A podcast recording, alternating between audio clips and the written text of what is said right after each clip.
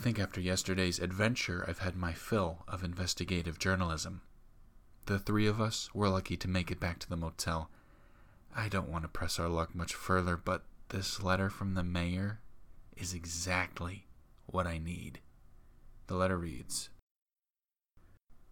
Mr. Washington, I extend to you an invitation to my office for tomorrow at 10 a.m. sharp. I understand that you are working on a bit of literature about our wonderful and thriving community. An interview from me may be just what you need to get your creative wheels turning. As mayor, I am a busy man, and you should consider yourself honored to have caught my attention for your little side project. Please feel free to bring along your assistant, Joanna, as I am sure the information I have can enlighten both of you. I look forward to speaking with you both further. Although this letter comes off rather pompous, government officials usually have a pretty good idea of what is going on in their town, right? God, I feel like I'm doing mental gymnastics right now, just trying to justify staying for this one last interview, but what the hell? At least we know the mayor isn't turning his citizens into furniture.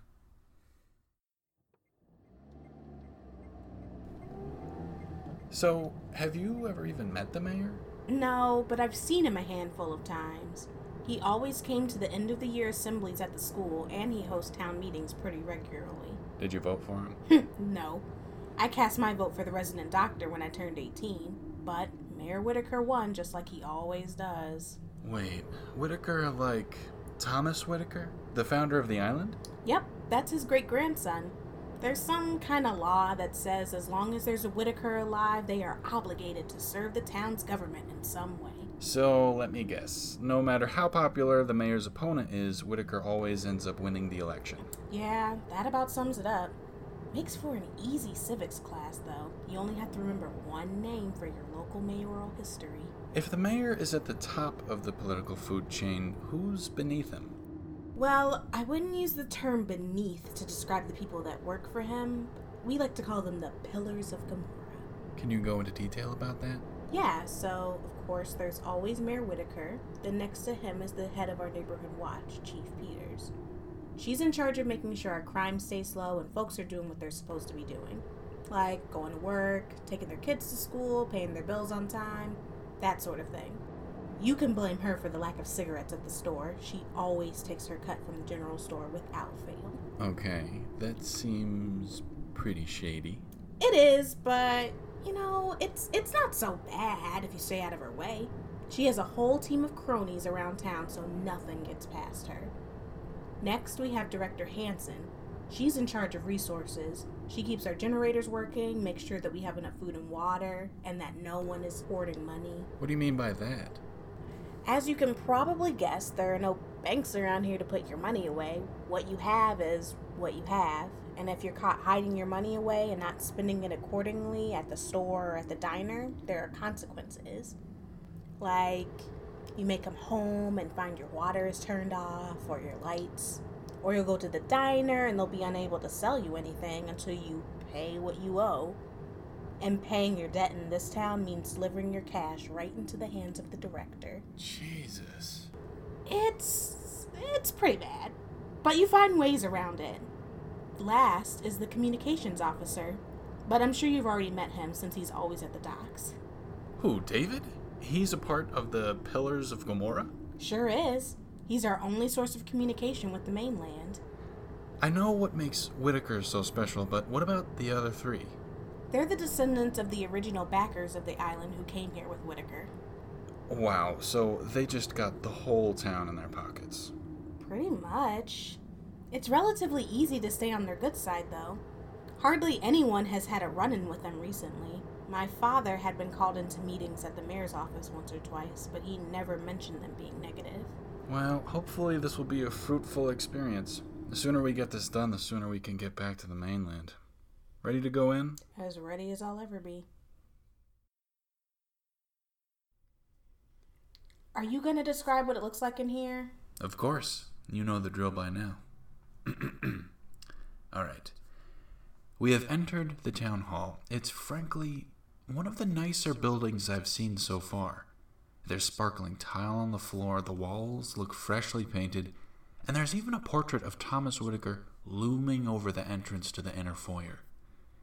Accompanying this portrait are three separate paintings of the gentleman who I assume founded the island community with Thomas. All four paintings look absolutely breathtaking. The men look like they may come alive at any moment and leap into our reality.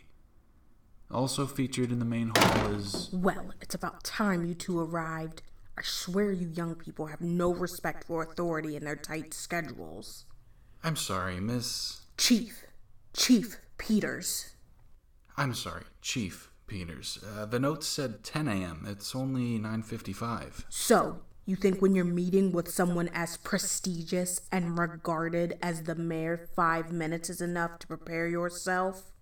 I would expect such poor manners from a stranger, but I had thought better of you, Joanna. I've half a mind to send you both home. But since Mayor Whitaker has so graciously opened up his schedule for you, I will allow you to speak with him. Now, come along. Okay. Don't mind her, she's always like this. I haven't been spoken to like that since I was a child. And if you continue acting like one, I'll continue this treatment. Yes. Excuse me for disturbing you, sir. I've brought your 10 o'clock, late as they may be. Thank you, Chief. I'll take it from here. Very good, sir. Please let me know if I should come back and give them both a lesson in respect. Please, come in. Now, don't mind her. Please, make yourselves comfortable. Have a seat. Can I offer either of you a drink? We're both fine, thank you. I'd like to thank you for meeting with us today. It was very gracious of you. Of course.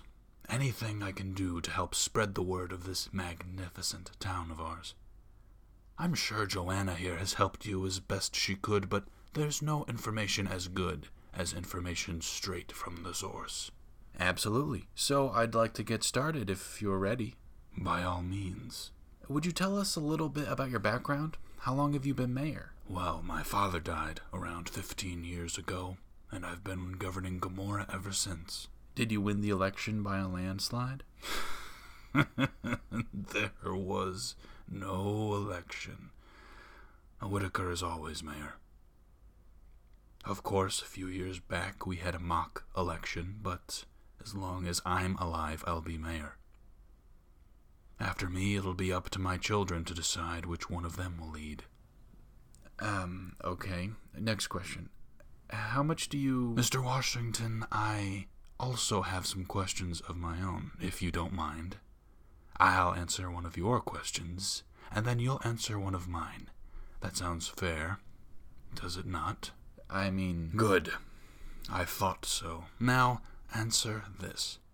How desperate would a man of your caliber have to be to leave behind his work, partner, and home to come to a place as obscure as Gomorrah?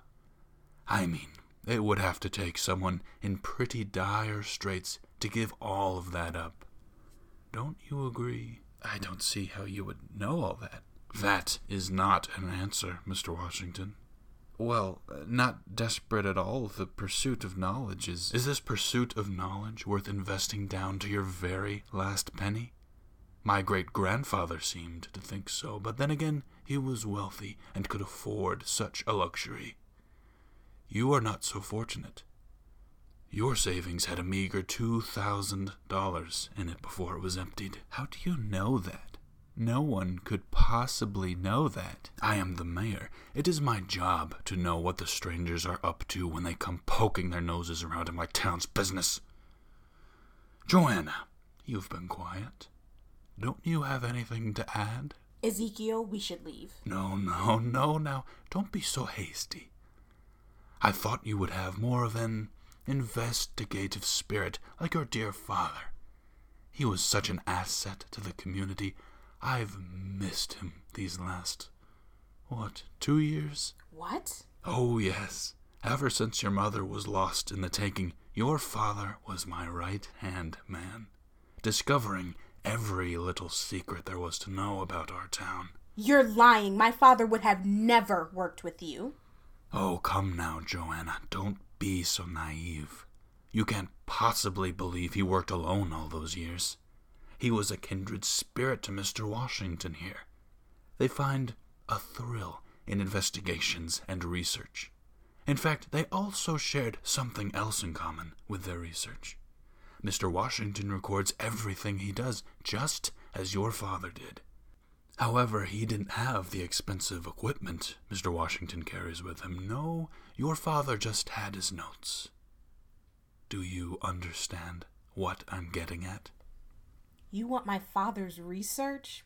But why? You should know everything that goes on around here. On a surface level, yes. But there's more going on here than meets the eye. I'm willing to make both of you a deal. Give me Samuel's research, and I'll let both of you leave this island. No. There's no way I'm giving up my father's research like that. I thought you'd say that. It's unfortunate that your father refused to keep his research in your home. It was a waste of resources to send someone over there. You?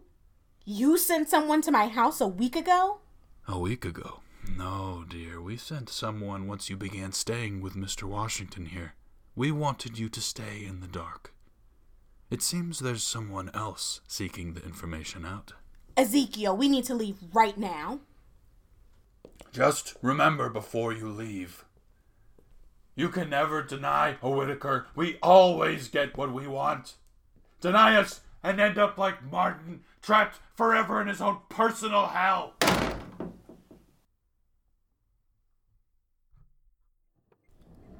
Are you okay? No, I'm not. I just want to get the hell off this island. I can't believe he knew so much about us. It's even scarier from my side. How did he know about my savings, about my boyfriend? Maybe he's the one that sent you the email about coming here? No, not if he intended on getting the information from your home. Do you think he was lying about breaking into your home? I want to believe he was, but he was too blunt. What scares me is if it wasn't him, who broke in and what did they want? I think that's a mystery for someone else. For now, let's... wait, is that Bruno? We left him in the room, right? Why is he on the sidewalk? Shit. Pop, how did you get out? Let's get you back in the room. What's wrong? What's in there? Wait, I'll go first. Why is the front door open? We did not leave it open. Oh, my God. What is it? Oh, it's trashed. Our room is trashed. All our clothes are scattered everywhere. Holy shit, they even turned over both the beds. No wonder Bruno ran out. It looks like a massacre in here. The flash drive. We have to find it. There's no need to worry about that. I keep it on me at all times. It really does look bad. Jesus, where did you come from? I was standing right outside the door. You walked right past me. The man who did this did the same thing. You saw who did this? Yeah, an older guy. Never seen him before. He busted the door and had a look inside. Scared your poor dog. I tried to scare him off, but by the time I got in, he had trashed your room. I'll get the keys for the next door. You can stay there tonight. Even before our room was broken into and massacred, Joanna and I have known that we needed to leave this place. I want to take this time to briefly describe the damage to our room. It is very extensive. I can't imagine what they were looking for. The door was broken almost off its hinges. Drawers were thrown onto the floor and emptied. The beds turned over. It looks like someone even tried to pull up the corners of the old carpet. I can tell that Daniela was snooping around in here too before we arrived. I can recognize her grimy footprints on the floor and walls and ceiling. I'll admit it was gracious of her to give us another room. I hope she isn't expecting me to pay for any of these damages. I doubt either of us will be able to sleep tonight. It's not safe here anymore. The ferry arrives tomorrow. at dawn.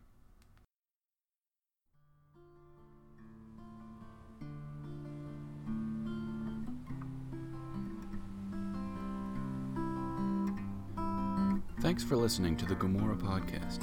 The Gomorrah Podcast is written, voiced, and produced by R.L. Salter. If you like what you hear, leave a comment, subscribe to us on iTunes, and tell your friends about us. Look out for the next episode of the Gomorrah Podcast in 2 weeks. Join us again in our continuing search for rest, solitude, and meaning.